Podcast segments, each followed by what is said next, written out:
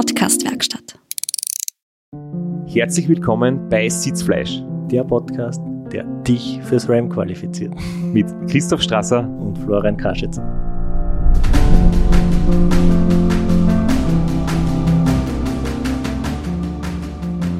Für alle, die den Race Across America Qualifikationswitz nicht verstanden haben, weil eigentlich war es bisher noch gar kein Witz, bitte klär uns auf, Flo.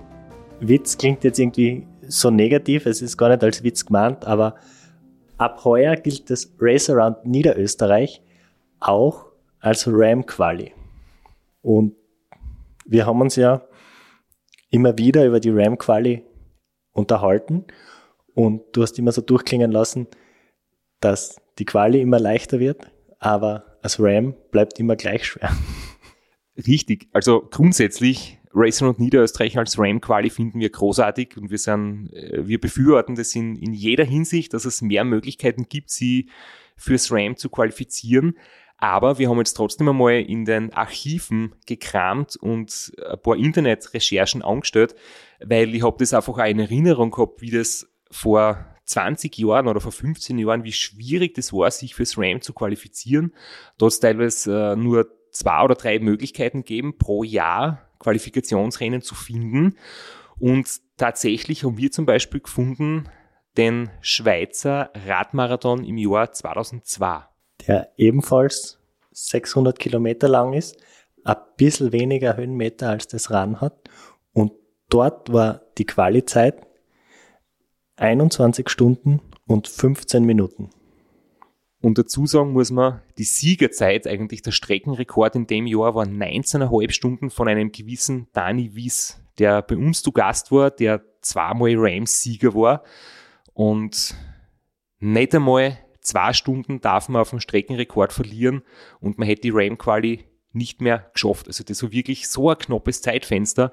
Und da waren insgesamt auf dieser Distanz fünfunddreißig Teilnehmer. Davon haben sie acht für die RAM-Quali gemeldet, weil das war eine eigene Kategorie. Und dann haben es nur drei zum Beispiel geschafft. Und einer davon war auch der Alexander Gap, der dann zweitausendfünf das RAM gefinisht hat. Und deswegen möchten wir darauf hinweisen, großartig, dass es viele Möglichkeiten gibt, sich fürs RAM zu qualifizieren. Aber man darf jetzt nicht glauben, weil man die Quali geschafft hat, ist man gut vorbereitet. Weil das RAM ist viel, viel schwieriger, als man nach einer erfolgreichen Quali glaubt. Und wir haben uns natürlich die Randzeiten der letzten beiden Jahre herausgesucht und geschaut, wer den unter den vergleichbaren Bedingungen die Quali geschafft hätte. Das heißt, wer ist das Run unter einundzwanzig Stunden und fünfzehn Minuten gefahren? Und das haben zweitausendeinundzwanzig zwölf Personen geschafft und der letzte mit einer Punktlandung, der Alexander Kirilli. Ich glaube, der wird das gar nicht wissen, aber das wird ihn freien. Und jedenfalls ist es so, dass mittlerweile eben es so ist, es reicht das Finish in der Karenzzeit. Man ist fürs RAM qualifiziert und man muss nicht mehr unter den Top-Platzierten in einer wahnsinnig schnellen Zeit finishen, sondern Karenzzeit finisht reicht. Und das wollten wir einfach nur unterstreichen, das früher sehr, sehr stark selektiert worden ist. Aber dafür war eben jeder, der die Quali schafft, schon einen ganz großen Schritt näher am RAM. Und die Quali ist heute eben nicht ausreichend als, meiner Meinung nach, Prüfstein. Da muss man sich dann noch sehr, sehr viel mehr vorbereiten, als man vielleicht noch einer erfolgreichen Quali glaubt. Jetzt bist du mir davon galoppiert und weil ich es mir extra ausgesucht habe, möchte ich auch noch sagen, wie viele Personen zweitausendzwanzig die Quali geschafft hätten beim Run. Also unter einundzwanzig Stunden fünfzehn und das waren überhaupt nur sieben. Also man sieht, es ist durchaus schwierig. Und weil du jetzt gerade das Stichwort schwierig in den Mund genommen hast, natürlich belastet uns das, was gerade in Europa oder auf der Welt vor sich geht, dass es Krieg gibt und das war jetzt einfach ein, für mich ganz ein komisches Gefühl. Normalerweise sollte man irgendwie hin und wieder mal so Postings machen äh, in den sozialen Medien oder man schreibt über Fortschritte im Training oder was man sich für Ziele setzt, aber momentan habe ich einfach nicht das Bedürfnis gehabt, irgendetwas mit guter Laune von mir zu geben. Ich weiß nicht, wie es dir dabei gegangen ist, Flo, aber es, es belastet mich schon. Und deshalb hast du dir auch was überlegt. Und ich war sofort an Bord. Und vielleicht möchtest du selber kurz vorstellen, was du dir überlegt hast und was wir für eine kleine Aktion, welchen kleinen Beitrag wir versuchen zu leisten.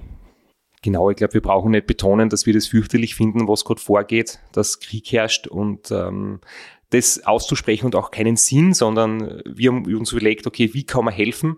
Und zwar haben wir uns überlegt, äh, eine gemeinsame Radlausfahrt zu machen und alle, die Lust haben, dazu einzuladen, mit uns gemeinsam äh, gewisse Distanz zurückzulegen auf Strecken, die Bezug haben zum Glocknerman und zum Race Around Austria, also zu dem, wovon wir seit über achtzig Episoden reden. Und zwar ist das Ganze ein Ride for a Reason, eine Orbit dreihundertsechzig Challenge, so nennt sich der Veranstalter, wo eben Spenden gesammelt werden, die guten Zwecken zugutekommen. Und wie das funktioniert, hat uns der Raphael, der das Ganze veranstaltet, zugeschickt im Audioformat. Hallo, hier ist Raphael von Orbit dreihundertsechzig. Liebe Grüße an alle Hörerinnen und Hörer vom Sitzfleisch-Podcast und liebe Grüße natürlich auch an dich, Christoph. Ähm, und ja, vielen Dank, dass du mit deiner Fahrt Ride for Reason unterstützen möchtest. Deshalb würde ich nur mal gern ein, zwei Punkte sagen, wie das Ganze so abläuft. Also im Prinzip können alle Teilnehmerinnen und Teilnehmer äh, mitmachen. Die können sich auf Orbit dreihundertsechzig anmelden. Und dann wird die eigene Route geplant über Komoot und die Route sollte neunzig, hundertachtzig oder dreihundertsechzig Kilometer sein. Und wenn die dann gefahren wurde, kann man Orbit dreihundertsechzig verlinken und wir erstellen dann auf unserer Webseite ein Ranking und featuren dann nochmal die kurzen abenteuerlichsten Routen. Ähm, die, der Teilnahmebetrag ist spendenbasiert. Man kann zwischen zehn und hundert Euro ähm, eine beliebige, einen beliebigen Betrag spenden. Und diese Beträge leiten wir dann weiter an gemeinnützige Organisationen. Das sind jetzt in diesem Jahr die Fahrradgang, Bike G's, Velafrika, World Bicycle Relief und jetzt aufgrund der aktuellen Situation in der Ukraine haben wir noch die Global Giving Organisation mit reingenommen. Die verwalten den ähm, Ukraine Crisis Relief Fund und die, ja, die leisten humanitäre Hilfe in den, in den betroffenen Gebieten in der Ukraine. Und on top zu diesen Beiträgen werden unsere Sponsoren auch nochmal jeweils zehn Prozent mit in den Topf werfen, dass da die Spendensumme auch nochmal erhöht wird.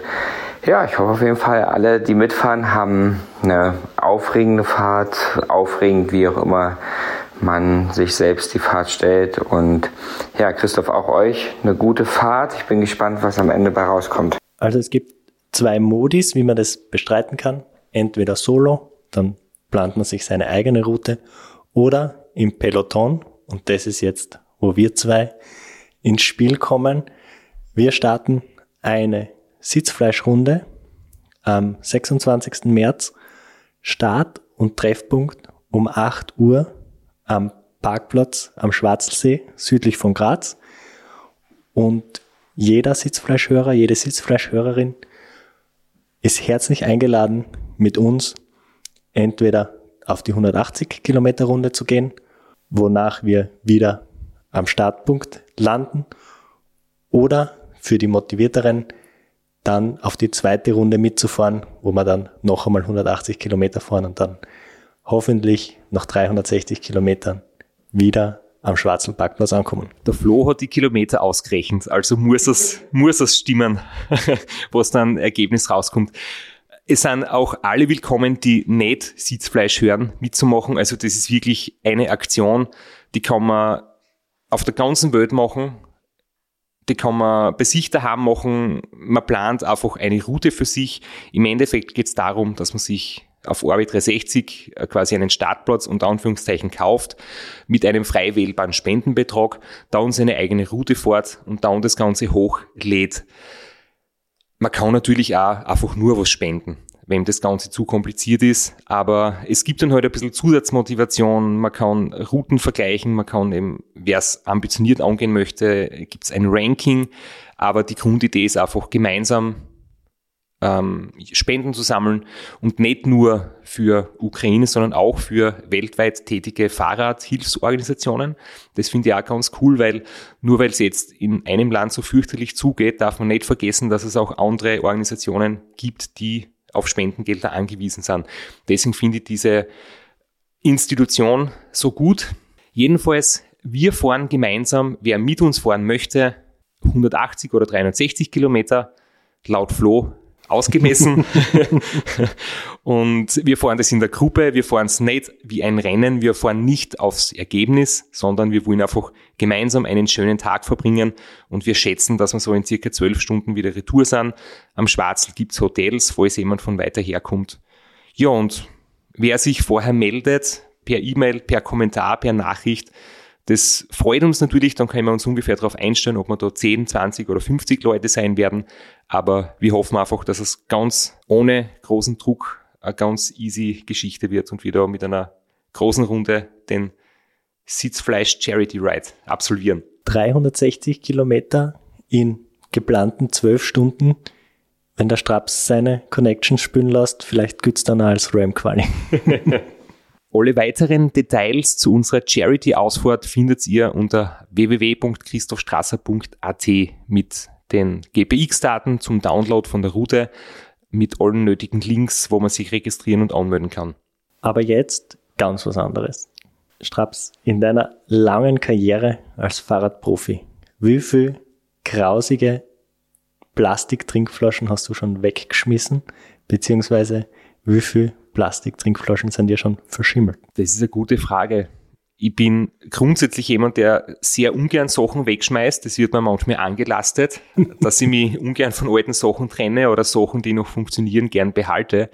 Aber Radlflaschen werden irgendwann grausig. Ähm, sie schmecken irgendwann schier, sie werden unhygienisch und dann lässt es irgendwann nicht vermeiden, dass die Flaschen weggeschmissen werden müssen oder manchmal sogar hinter meinem Rücken weggeschmissen werden. Ja, wo dann aus dem Betreuerauto Sachen im Müllsack entfernt werden und ich denke mir, es ist ja schon drum, ich hätte es schon einmal genommen. Aber es gibt jetzt dafür eine komplett neuartige Idee und du hast jetzt gerade irgendwie das Thema angeschnitten.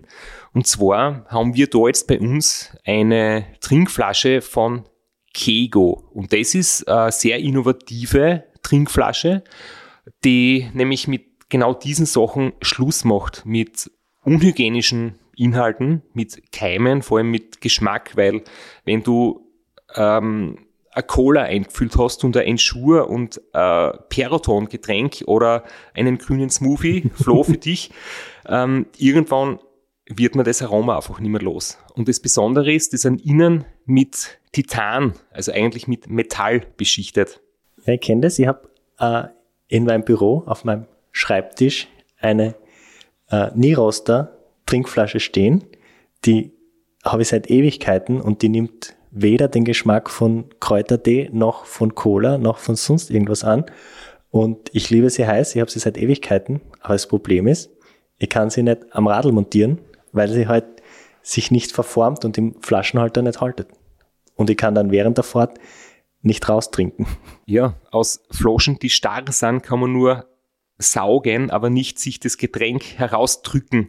Und das ist bei den Keego-Flaschen echt cool. Äh, sie sind trotzdem elastisch, obwohl sie innen mit Titan beschichtet sind. Und ja, vermeiden Müll. Es ist kein Wegwerfprodukt. Sie kosten auch etwas, wenn man sich anschafft, aber die kauft man wahrscheinlich einmal. Und mir hat da die Firmengeschichte sehr gefallen, weil nämlich eben genau das die Ideen waren, wie das Ganze entwickelt worden ist. Das hat zweitausendsechzehn mit der ersten Idee begonnen. Dann hat es ein Crowdfunding gegeben, zweitausendzwanzig bereits den Design und Innovation Award. Und seit zweitausendeinundzwanzig gibt es die Flaschen quasi auf dem Markt zu kaufen, in verschiedenen Formen und Designs. Und bei diesem Stichwort Design können wir jetzt richtig auftrumpfen. Ich sehe sie gerade, du hast sie gerade aus dem Rucksack herausgezaubert. Und zwar ist es so eine Flasche, darf ich sie einmal angreifen. Es fühlt sie an wie eine richtige Trinkflasche, das heißt, sie ist quetschbar und innen glitzert so schön, das müsste dann die Titanbeschichtung sein. Und was steht drauf? Wollte ich gerade sagen, ein wunderschönes Sitzfleisch-Branding. Richtig, wir haben eine Sonderedition bekommen.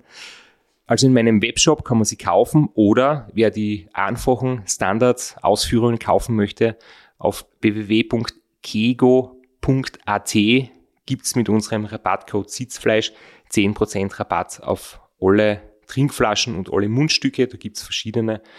Aber die Sitzfleisch-Edition gibt's nur im Ultracycling-Shop. Und bin gespannt, es gibt zwanzig Stück.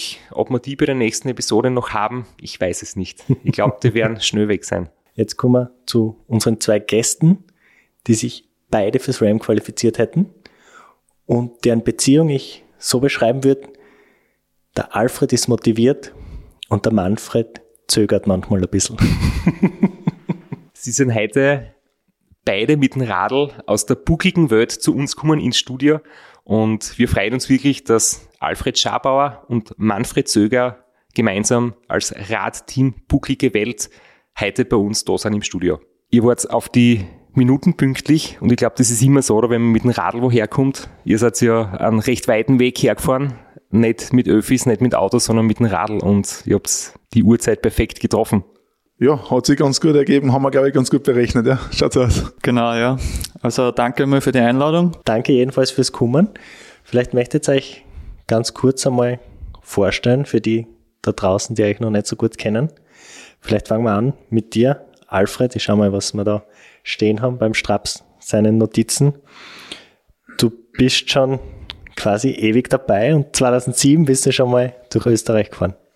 Genau, ja, das hat sich so ergeben, dass ich äh, im Internet äh, eigentlich eine E-Mail gekriegt habe äh, von der Salzkammergut-Trophy, wo aufgerufen wurde zu einem Charity-Event, äh, wo ich mir gedacht habe, äh, das interessiert mich, das ist cool. Zu der Zeitpunkt habe ich noch nicht mehr ein Rennrad gehabt, ehrlich gesagt, und ähm, habe mir dann das Rennrad von meinem Bruder ausgepackt. Äh, Der war nur mäßig begeistert, dass ich mit dem schönen Rennrad im Dezember durch ganz Österreich fahre. Und bin gemeinsam mit dem ähm, äh, Gerrit Glomser und mit dem Gulowitz bin ich gemeinsam äh, von Vorarlberg nach Wien gefahren. Ja. Sehr coole Aktion. Und dann im nächsten Jahr, das glaube ich, so ein bisschen der geheime Traum von jedem Österreicher, der irgendwas mit Fahrradfahren zu tun hat, den hast du dir erfüllt, Crocodile Trophy. Ja, das war, das hat sich ja super ergeben. Also, äh, beim, beim Rennen habe ich den Startplatz für die Crocodile Trophy gewonnen. Und, äh, wenn schon mal der Start Geld gezahlt ist, sozusagen, dann ist schon einiges getan. Natürlich hat man dann nochmal so viel Geld auf, aufwenden müssen, damit man überhaupt hinkommt und so weiter. Aber das war ein Ticket, äh, was ich gerne angenommen habe. Und das war, gerade in dem Alter, da war ich erst zwanzig Jahre alt, da, da hat das sehr cool passt und hat wirklich viel, viel Spaß gemacht. Und seither viel Radlrennen in allen Amateur-Elite-Niveau durch alle Klassen in Österreich.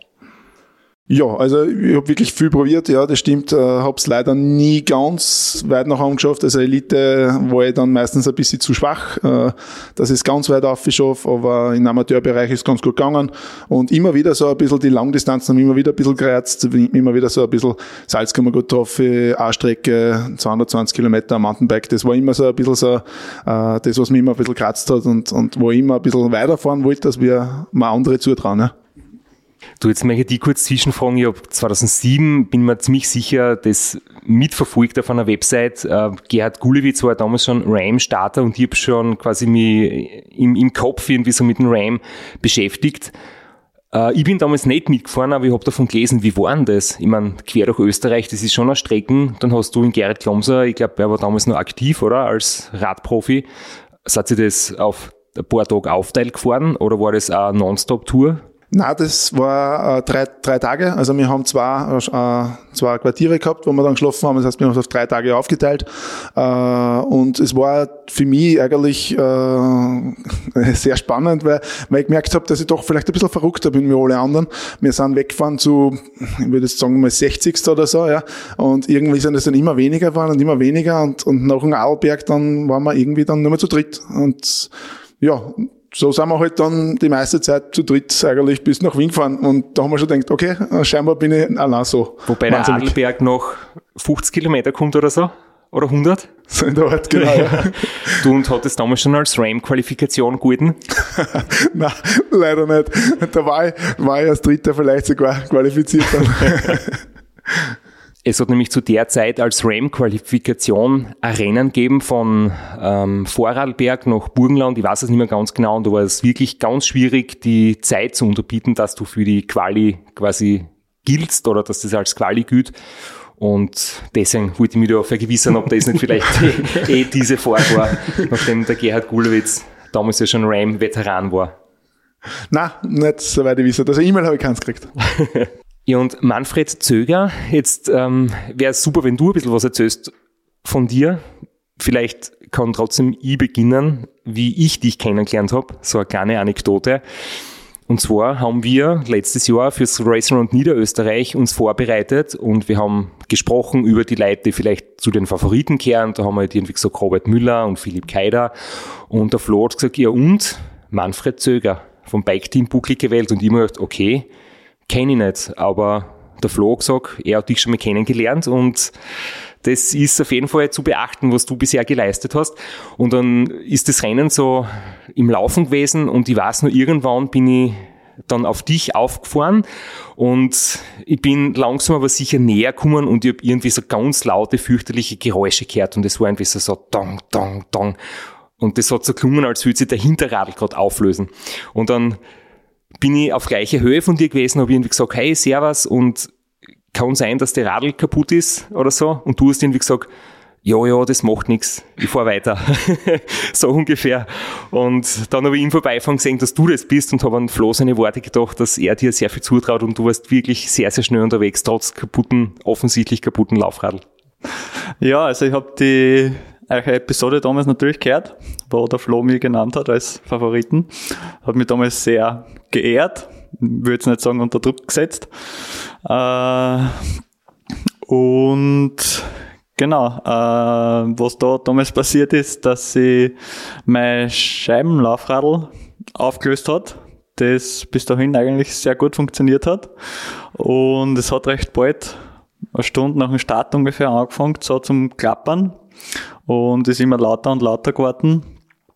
Und ja, das war dann irgendwann so laut, dass meine Betreuer hinten im Auto auch gehört haben. Die sind dann schon Vierer gefahren und haben mit der Taschenlampe ausgegleicht und, und geschaut, ob sie irgendwie was sehen. Und ich habe mir halt gedacht, das, also ich war mir ziemlich sicher, dass es halt davon kommt, das war eine Alufelge mit einer Carbonverkleidung, dass sie diese Carbonverkleidung halt gelöst hat. Und die hat sich immer mehr und mehr gelöst. Und ich habe mir aber gedacht, ja, solange es geht, fahre ich einfach weiter, weil auf Verdacht einfach stehen bleiben und dann ist vielleicht eh nichts. Wäre auch unnötig. äh, es war definitiv was. Ja. Und es hat dann, es hat gehalten bis zur Ortsdurchfahrt in Retz. Da fährt man so über den Hauptplatz auf Kopfsteinpflaster und das Kopfsteinpflaster hat dem Hinterrad dann den Rest gegeben. Also da ist es dann kollabiert. Zum Glück war da das Tempo relativ gering. Ähm, genau, das heißt, das Laufradl hat sich dort dann aufgelöst, äh, was ich nämlich vorher nicht gewusst habe. Ähm, das ist nicht so, dass äh, bei dem Scheibenlaufradl Speichen drinnen sind, sondern die Carbonverkleidung hat gleichzeitig auch eine tragende Eigenschaft gehabt. ähm, genau, das heißt, ich habe dort dann Hinterrad wechseln müssen und zusätzlich auf der, ähm, beim Ersatzlaufradl war die Felge um einige Millimeter breiter.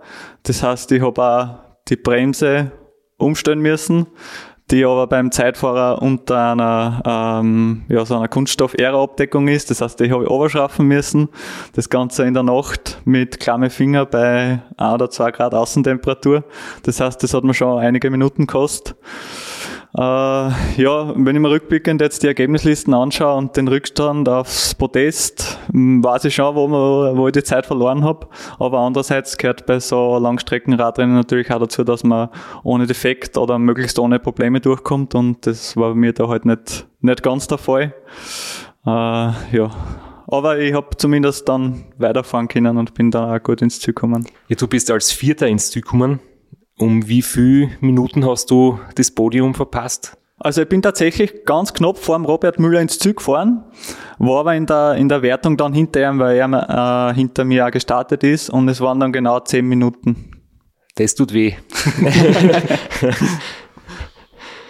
Aber du hast in den Jahren zuvor, also auf, auf unsere Notizen, ähm, habe ich mir ausgeschrieben, du hast die Salzkammergut-Trophy schon einmal auf der D-Strecke gewonnen, du hast ähm, Bike the Buggles gewonnen, du hast äh, W M und Weltcup-Teilnahmen schon erreicht und absolviert.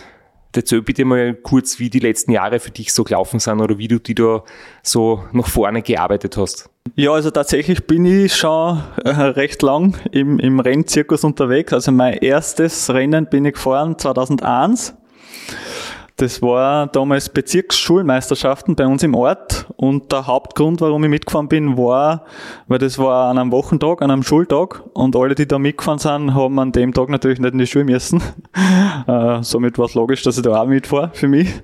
Bin da letzter geworden im ersten Jahr. Äh, war mir zum Glück halbwegs egal. Im Jahr drauf bin ich wieder mitgefahren und da habe ich dann gewonnen. Damals übrigens vor einem gewissen Hermann Bernsteiner, der in der Radszene auch bekannt ist. Das heißt, er kommt da bei uns aus der buckligen Welt. Er ist quasi direkt mein, mein Nachbar gewesen. Und genau, das heißt, seit, seit da an bin ich eigentlich, ja, bin ich in der, in der Rad- und Rennszene und das ist halt dann immer mehr und mehr geworden. Und ja, in den letzten Jahren, äh, von, von einem reinen Mountainbiker äh, ein bisschen äh, zu anderen Disziplinen gekommen. Das heißt, ich bin auch ein paar Querfeldeinrennen gefahren und auch ein paar Straßenrennen und immer mehr Langdistanzrennen und Marathons. Und genau, den Bike the Buggles, den du angesprochen hast, das ist bei uns in der Region halt ein richtiger Klassiker. Also so wie für die Straßenfahrer der Ötztaler, so ist bei uns in der buckligen Welt halt der Bike the Buggles. Den gibt's schon seit neunzehnhundertfünfundneunzig. Durchgehend, war eines der ganz wenigen Rennen, die es zweitausendzwanzig gegeben hat im Corona-Jahr. Und ja, wenn man den gewinnt bei uns als Einheimischer, dann, dann hat man es geschafft sozusagen. Dann wird man zu Sitzfleisch eingeladen. Genau. Aber dann hätten wir jedenfalls geklärt, eure Credentials, dass ihr ernsthafte Radlfahrer seid, nicht so wie wir zwar, sondern ihr kommt vom richtigen Radlfahren. Oder vielleicht sollte ich nicht sagen, wir zwar, nicht so wie ich. Wobei, wenn ich da kurz einen Einwurf machen darf, ähm, es wird ja da immer geredet, zu Recht natürlich, über die Erfolge von Christoph und von den anderen Gästen. Soweit ich weiß, Flo, wir haben uns ja schon kennengelernt, äh, zweitausenddreizehn oder so, bei der Instruktorenausbildung. Und wenn ich das noch richtig im Kopf habe, hast du einen Europameistertitel im Trackstand, der das da stimmt. Noch nie erwähnt worden ist. Das stimmt, danke, danke dafür. Christoph, große Lorbeeren für den Flo. Hast du überhaupt schon einen Europameistertitel? Oder hat der Flo dir da was voraus? Da hat er mir definitiv was voraus. Und ich kann das gar nicht, wo du da den Titel gewonnen hast. Also ich kann am Radl überhaupt keine Tricks. Das, der einzige Trick, den ich am Radl kann, ist schnell fahren und der ist sehr lang, aber ich kann keinen Trackstand oder sowas. Vielleicht für die weniger Versierten da draußen, Trackstand ist, wenn man mit einem Bahnrad, mit einem Fixie einfach auf der Stelle steht. Und wer das am längsten kann, wird Europameister. Nein, Ball.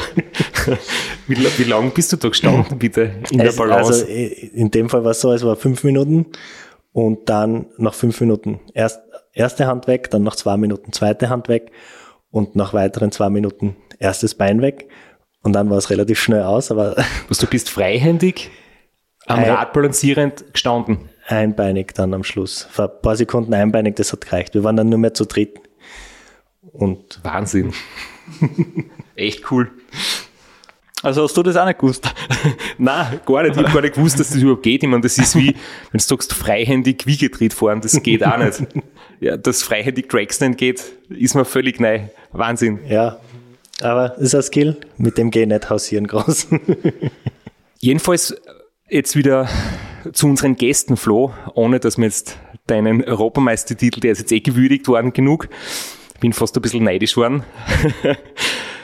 Ihr seid ja deswegen heute zu uns gekommen und das ist ja für uns eine sehr coole Sache. Wir sind nicht halt erstmals zu viert und ihr seid deswegen ja gemeinsam gekommen, weil ihr jetzt eine gemeinsame Geschichte habt und über die wollen wir uns heute hauptsächlich auch unterhalten, nämlich eure Teilnahmen unter anderem auch beim Race Around Austria als Zweierteam und ihr seid ja unserem Aufruf gefolgt, wo wir mal gesagt haben, wir würden uns freuen, wenn wir Ähm, bei uns begrüßen dürfen Leute, die aus dem Hobbybereich kommen, wobei ihr natürlich das Ganze sehr ambitioniert macht, aber natürlich neben einem hauptberuflichen Job als Hobby Radlfahrt, wo es nicht heißt, dass man deswegen nicht gut oder nicht schnell fahren kann. Und ja, über eure Teamteilnahmen beim Race Around Austria möchte ich mal gerne reden, weil ich glaube, da habt ihr euch einiges überlegt, was da die Schwerpunkte sind und die, die großen Unterschiede, wie man die Teams anlegt und in welchen Teams man unterwegs ist. Ja, also wir haben äh, Vierer-Team und Zweier-Team äh, in zwei Jahren hintereinander beim Race Around Austria äh, gemacht und, und, und da unsere Erfahrungen gesammelt. Äh, man muss auch sagen, dass wir, bevor wir dieses Vierer-Team gemacht haben, eigentlich komplette, also wirklich Rookies waren. Wir, wir waren komplette Einsteiger, wir haben echt nicht gewusst, was auf uns zukommt. Und das hat's dann auch sehr, sehr spannend gemacht, ja. Mit welchem körperlichen Trainingsaufwand wart ihr circa beim ersten Mal am Start? Also wenn man das zum Beispiel so sagen kann, wie viele Stunden in der Woche Training oder wie waren die längsten Einheiten, wie waren die kürzeren Einheiten, wie intensiv war die Vorbereitung? Also ich habe in dem Jahr zwanzig zwanzig, wo wir im Viererteam mitgefahren sind, das war ja das erste Corona-Jahr, tatsächlich das Jahr gehabt, wo ich bisher meine meisten Trainingsstunden gemacht habe. Äh, nämlich waren das knapp unter tausend, also so neunhundertfünfzig Jahresstunden. Äh, vor allem auch Corona-bedingt, weil ich halt mehr Zeit gehabt habe. Äh, genau, also so viel habe ich vorher noch nicht gehabt und wird wahrscheinlich auch schwer werden, dass ich den Umfang irgendwann jemals wieder erreiche. Bei mir war es auch ein sehr, sehr umfangreiches Jahr. Ich habe jetzt keine Zahlen im Kopf, ähm, aber man muss wirklich sagen, ich habe äh, mich da auf den Ironman äh, vorbereitet gehabt, den ganzen Winter hindurch äh, und habe es wirklich sehr ambitioniert und sehr ernst genommen, die, die, ähm, diesen Ironman. Und wie der dann nicht zustande gekommen ist, war klar, wir brauchen ein neues Ziel oder ich brauche ein neues Ziel. Ähm, und das war dann auch der Grund, äh, dass ich dann auf die Werbung im, im, im Fernsehen, was was geheißen hat, Race Around Austria via Racing, äh, aufgesprungen bin und gesagt habe, ja, ich bin gut in Form, da gibt's ein Rennen, äh, ich mag da mitmachen. Äh, allein war es mir zu viel, zu zweit äh, habe ich zu viel Respekt gehabt, habe ich gesagt, zu viert, das konnte nicht funktionieren. Und dann habe ich ein paar Leute angerufen und der Manfred hat sich unter anderem auch gemeldet. Ja. Ich habe gar nicht gewusst, dass Race Around Austria Fernsehwerbung macht. Nein, das war irgendeine Diskussion äh, über Corona und, und Radsport, äh, mhm. weil ja mit Corona äh, sehr viel, äh, also ein praktischer Radsport-Boom entstanden ist oder überhaupt ein E-Bike-Boom und da war das unter anderem auch und da hat es dann geheißen, ja, Profiteams, was machen wir, äh, keine Rennen, die müssen alle Indoor trainieren, äh, so, alles mühsam und dann ist unter anderem, hat es geheißen, aber es gibt ein Rennen, das wird definitiv stattfinden. Also die körperlichen Voraussetzungen habt ihr beide gehabt, aber null Ahnung vom Ultrasport. Wie seid ihr das angegangen? Vor allem ein Vierer-Team, das ist ja eigentlich der Punkt, den der Straps und ich auch immer machen, ist ja viel aufwendiger, als einen Soloathleten zu betreuen. Was waren so eure ersten Schritte oder das größte Problem von das hier? Ja, die ersten Schritte waren einmal... Äh drei Wahnsinnige finden, die mit mir das machen. Das war mal das allererste. Ähm, ich habe versucht, das, das sehr regional zu machen. Äh, äh, ist mehr oder weniger gelungen. Deswegen ist dann auch das, das Team Bike Region Bucklige Welt geworden. Ähm, ist auch aus dem aus äh, erst entstanden. Also das hat es vorher so nicht gegeben. Und ähm, nachdem haben wir sich heute halt mal zusammengesetzt. Das war drei Monate vor dem Start. Also das war schon sehr, sehr spät eigentlich. Ähm, und, und da haben wir sich mal zusammengesetzt und haben mal geschaut, was, was brauchen wir, was, wie gehen wir das an? Und der Manfred hat dann einiges äh, erfragt bei Kollegen. Und so sind wir halt dann dazu gekommen, dass wir gesagt haben, in die Richtung können wir arbeiten. Aber in den drei Monaten vor dem Start waren die Fahrer schon fix, oder? Das Viererteam war beieinander, es ist dann ums Vorbereiten und die Betreuer gegangen.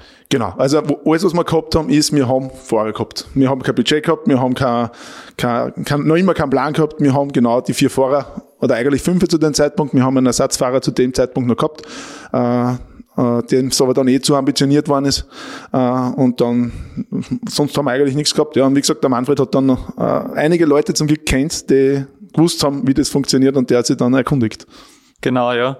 Und da haben wir auch wirklich wertvolle Tipps gekriegt. Ähm, das heißt, da hat keiner irgendwie die, die Geheimnisse oder so für sich behalten, sondern jeder hat da wirklich aus dem Nähkästchen geplaudert und hat uns gesagt, was wichtig ist, worauf wir achten sollen.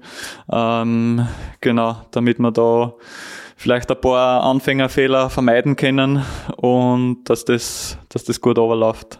Was, was mir als zum Beispiel als, als Punkt einfällt, äh, wir haben am Anfang gesagt, wir brauchen einen Wohnwagen, wir müssen irgendwo schlafen. Ne? Äh, wo wir dann aber relativ bald draufgekommen sind, äh, Wohnwagen ist nicht das Richtige für so Restaurant Austria. Äh, und das haben wir aber, wir haben sicher drei, vier Wochen geplant mit Wohnwagen, wo kriegen wir den und wie tun wir, bis wir das dann wieder verworfen haben. Ne? Also es geht wieder sehr viel Arbeit eigentlich ins Leere, wenn wir in die falsche, äh, wenn wir in die falsche Richtung äh, planen.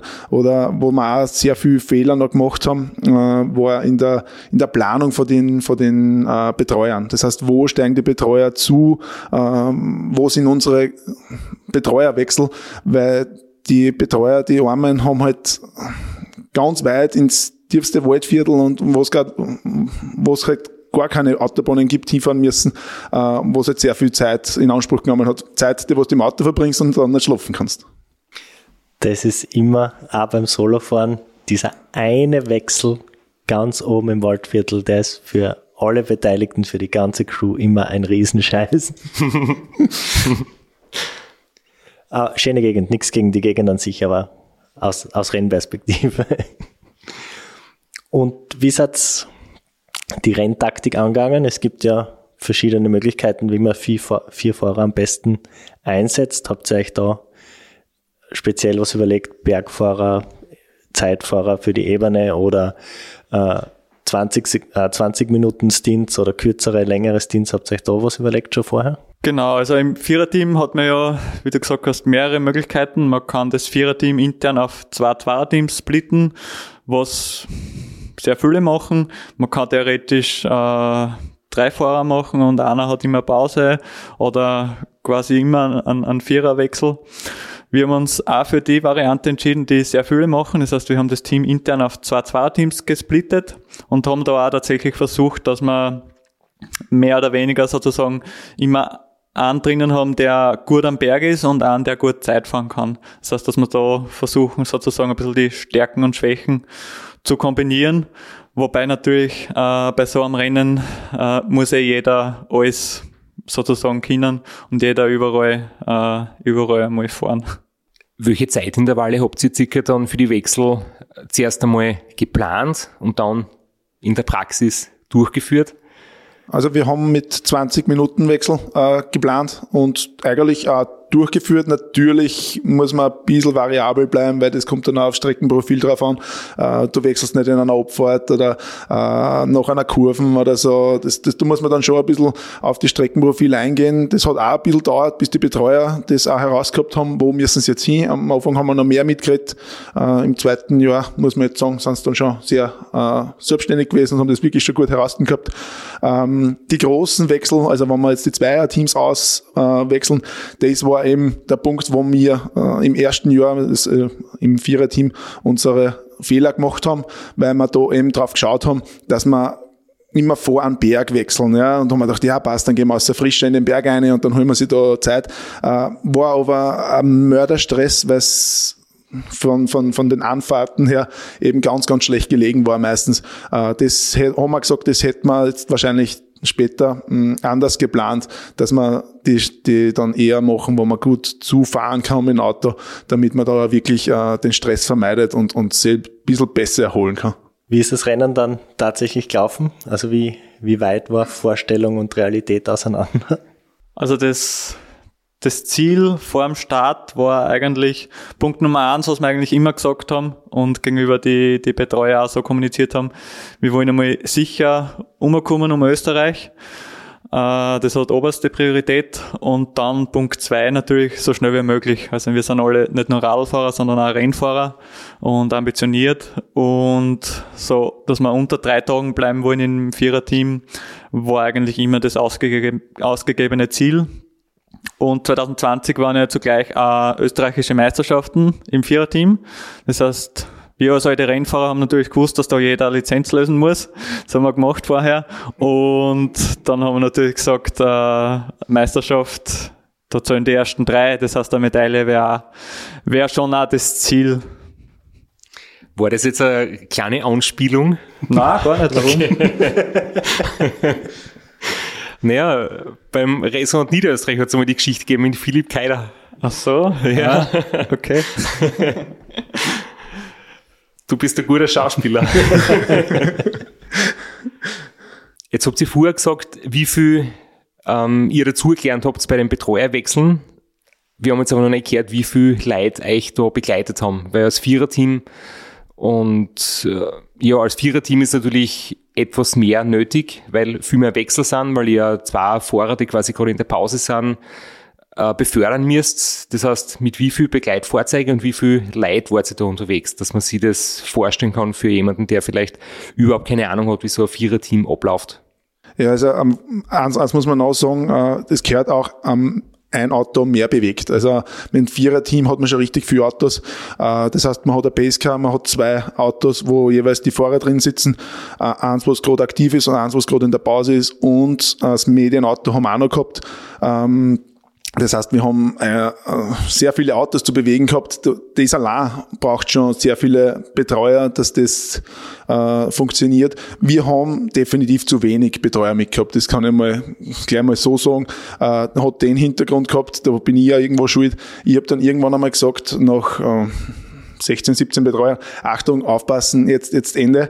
Wir nehmen nicht mehr mit, weil äh, das sind Fehlerquellen in Wirklichkeit. Äh, nichts gegen die Betreuer, aber ähm, sie haben sich alle bemüht, aber in Wirklichkeit äh, die Fahrer steigern sich ein und und und und haben Vorbereitung Wochen, Monate lang äh, und die Betreuer kommen und keiner von denen weiß in Wirklichkeit, genauso wie wir heute halt am Anfang, äh, wie es funktioniert. Und dann können halt auch Fehler passieren. Und da habe ich dann gesagt, äh, wir, wir schaffen das nicht mehr, dass wir so viele Betreuer so einschulen, dass die Fehler vermieden werden.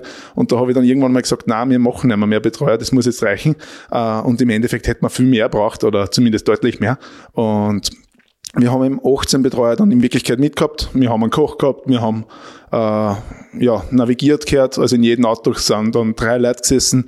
Einer, der navigiert hat, einer, der gefahren ist und einer, der sich um die Fahrer gekümmert hat. Äh, ja, und die Medienauto waren natürlich dann auch nochmal zwei Leute. Und äh, ja, in Wirklichkeit haben wir dann gemerkt, nach zweieinhalb, drei Tagen, nein, zweieinhalb Tagen, äh, dass die Betreuer,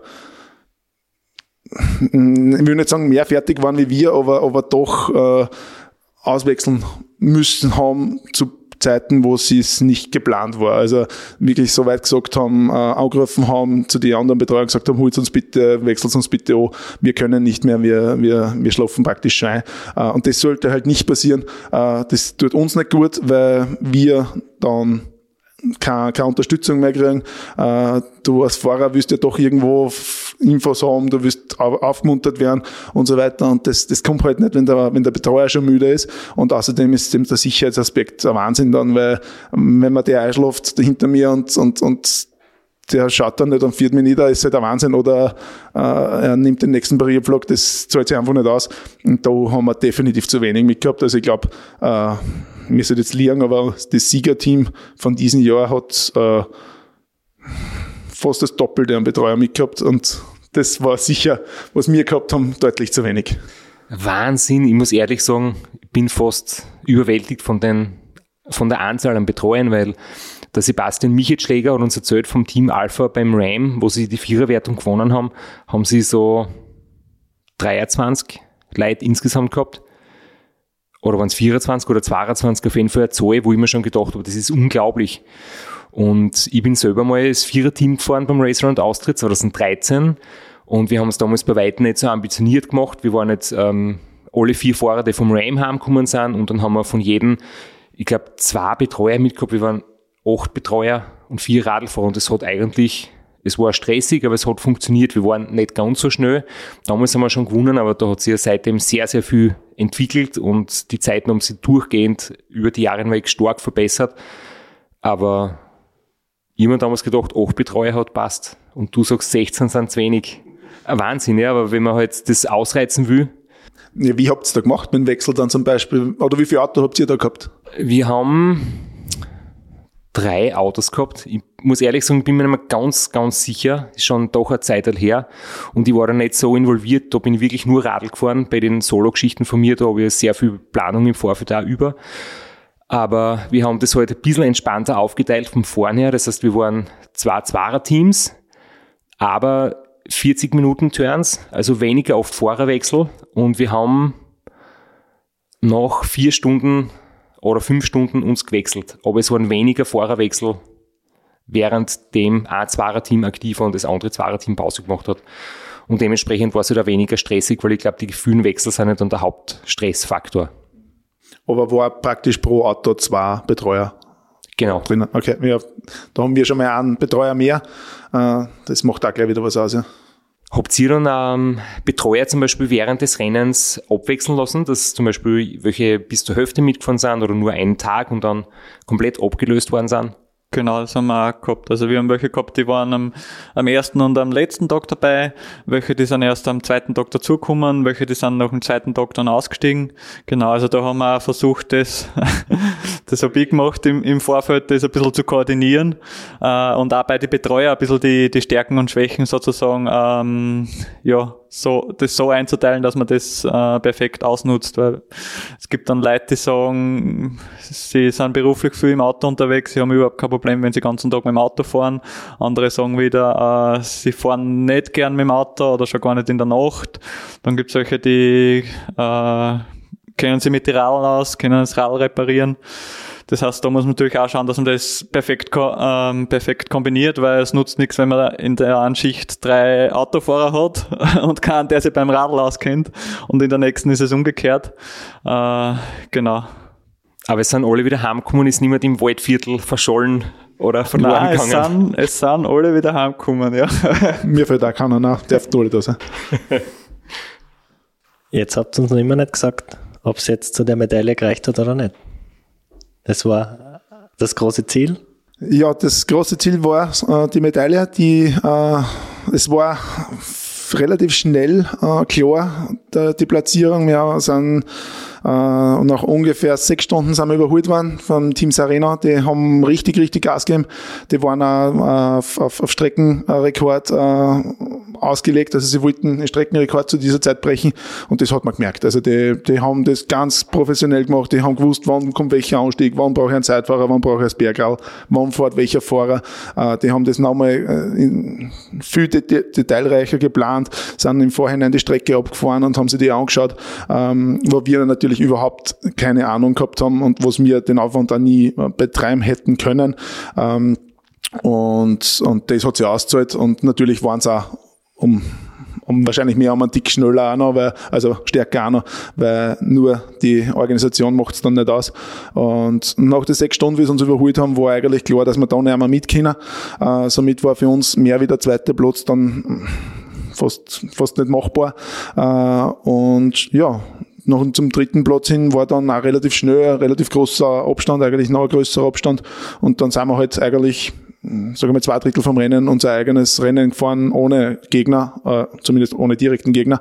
Und äh, den zweiten Platz haben wir dann genau so mit viel Abstand nach vorne und nach hinten ins Ziel gebracht äh, und war für uns auch unter drei Tagen, äh, äh, also ich glaube zwei Tage, neunzehn Stunden, sieben Minuten, wenn ich mich nicht täusche, ähm, deutlich unter der Zeit, was wir sich vorgenommen haben und für den ersten, äh, für das erste Mal mitfahren eigentlich sehr, sehr erfolgreich für uns, ja.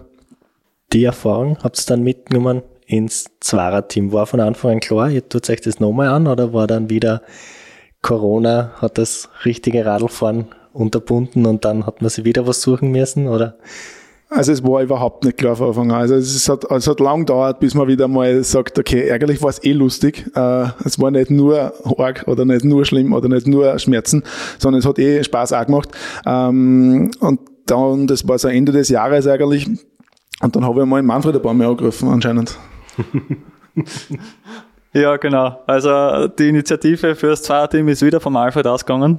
Äh, Wenn es nach mir gegangen wäre, wären wir vielleicht oder ziemlich sicher nicht gefahren. Das heißt, er hat mich das erste Mal, glaube ich, rund um den Jahreswechsel eben kontaktiert. Ne? Wie schaut's aus? Das mal, Zweierteam. Äh, und ich habe versucht, das ein bisschen so, ja, ich habe gesagt, na, bis wann müssen wir es denn wissen? Wann ist ein Entschluss quasi so in die Richtung? Äh, und haben wir gedacht, na, vielleicht vergisst das eh wieder. Und ein paar Wochen später hat er mir wieder geschrieben, na, wie schaut's aus? Hast du schon überlegt? Fahren wir? Und ja, natürlich habe ich mir Gedanken drüber gemacht. Uh, und irgendwann haben wir gedacht, ah, der ist so lästig, damit er Ruhe gibt. Nein, also es war natürlich, uh, ja, die, die, wie der Alfred gesagt hat, die man vergisst irgendwann die Schmerzen und die Strapazen und die positiven Erinnerungen bleiben eher im Kopf. Und dann haben wir uns dazu entschieden, dass wir, dass wir es im Zweierteam versuchen wollen und haben uns auch tatsächlich gedacht, mit der Erfahrung, die wir jetzt haben aus dem Vorjahr, sollte das deutlich leichter werden, was jetzt die Planung und die Organisation betrifft. Das haben wir uns aber eher nur so gedacht. Also im Endeffekt war es dann so, wir haben natürlich im Zweierteam, ist laut Reglement ein Auto weniger erlaubt. Das heißt, es muss ein Auto weniger bewegt werden. Aber natürlich mit unserem Vorwissen, was wir gehabt haben, was die Betreuer betrifft, haben wir gesagt, wir planen trotzdem mindestens mit gleich viel Betreuer, eher vielleicht sogar ein, zwei mehr. Und was aber der große Unterschied war, im ersten Jahr beim Viererteam waren vier Radlfahrer, die alles geplant und organisiert haben. Und im nächsten Jahr war quasi der gleiche Planungsaufwand, zwar natürlich mit ein bisschen Erfahrung und Vorwissen, äh, war aber dann von zwei Leuten zu machen. Äh, das heißt, im Endeffekt war es nicht weniger Aufwand, sondern eher sogar mehr, was am Einzelnen hängen geblieben ist. War der Alfred der, der die Hauptinitiative getragen hat, auch beim Organisieren, oder war es da schon auf fünfzig fünfzig aufgeteilt, oder hat im Prinzip der Alfred dann alles allein gemacht? Nein, er hat sicher nicht alles allein gemacht, aber nach meinem Empfinden nach würde ich sagen, hat er schon zwei Drittel er gemacht, ein Drittel ich. Wäre jetzt meine Einschätzung, oder? Was sagst du? Äh, ja, ich, ich kann es eigentlich jetzt ganz schwer einschätzen. Also äh, ich bin total froh in der Organisation gewesen, dass, dass der Manfred an meiner Seite war, weil wenn was zu tun war und äh, ich habe mich nicht mehr ausgesehen, dann hat das der Manfred gemacht, und zwar mit so einer Perfektion, äh, dass ich mir, da habe ich ruhig schlafen können, da habe ich gewusst, das funktioniert, und das ist nicht selbstverständlich. Also so einen, einen Partner an der Seite zu haben, das war äh, oder ist ein Glücksfall. Ähm, ich habe es ja noch nicht ganz abgeschrieben, ob man nicht vielleicht nicht einmal mit mir irgendwo irgendwo rumfährt. Äh, muss ich noch ein paar Mal telefonieren und schreiben, aber ähm, jetzt muss ich schon sagen, kann schon sein, dass ich mehr gemacht habe, hat aber auch, glaube ich, auch den Hintergrund, weil ich ganz ein schlechtes Gewissen gehabt habe, dass ich ihn da so überreden habe müssen, dass er da mitfährt. Äh, ja, nein, aber andererseits denke ich mir, wenn er nicht wollen hätte, hätte er ihn auch gesagt. Genau, so ist es. Was sind so, jetzt vielleicht nicht nur in der Planung, sondern auch im Rennen, was sind so die größten Unterschiede? Was hat euch am meisten überrascht im Vergleich zum Vierer? Überrascht ist jetzt schwierig, also es gibt viele Unterschiede. Ja, ich muss auch sagen, wo ich, wo ich noch ergänzen mag für, für die Frage von vorhin, ähm, wir haben es auch, die Organisation, noch einmal äh, akribischer gemacht. Also wir haben noch einmal gesagt, wir wollen wirklich performen, wir wollen da richtig, richtig gut fahren, äh, und wir haben noch mehr geplant und, und, und noch detailreicher geplant, noch mehr Pläne geschrieben, noch mehr ausgetüftelt, wie es besser funktionieren kann, als wir, wir im Viererteam. Ähm, Und im, im Rennen selber merkst du dann eigentlich äh, die, die, die mentale Komponente, glaube ich, am, am meisten, dass man halt einfach keine Pause kriegt, dass man vor den, vor den, vor den, äh, ich, ich würde jetzt fast sagen, Wohnzimmer, in dem man sich da breit macht, das Auto da hinten, was man sich eh gut eingerichtet haben, aber halt einfach, das sind zwei Quadratmeter, wo du halt die ganze Zeit zweieinhalb Tage drinnen äh, sitzt und, und gespeist. Und das war, Das war, glaube ich, mental der größte Unterschied, dass, dann, dass man da nie rausgekommen ist und nie äh, aus den, aus den Trott äh, da einmal eine Pause gehabt hat. Was mich noch interessieren wird, als, als äh, Nachfrage von vorhin, wo Sie gesagt haben, Sie haben sich noch überlegt, ob es wirklich nochmal angeht, wenn man daran denkt, dass es doch sehr schmerzhaft und, und äh, zart war im Nachhinein, nachdem es das Viererteam ins Ziel gebracht habt. Ähm, mein Viererteam-Teilnahme ist jetzt auch schon über ne, bald neun Jahre her.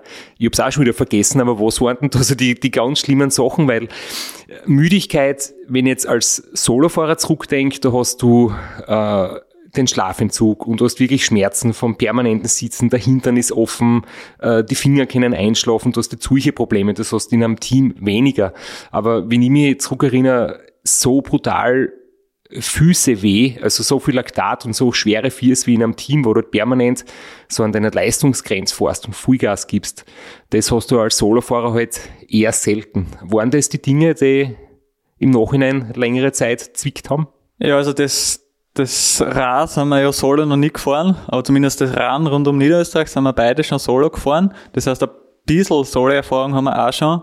Und ich würde sagen, es ist extrem extrem schwer, das zu vergleichen. Also es sind beide, egal ob man jetzt solo fährt oder im Team, es ist beides auf seine Art anstrengend. Also wie du sagst, wenn wenn du solo unterwegs bist, du musst einfach, bist dauerhaft am Radl sozusagen.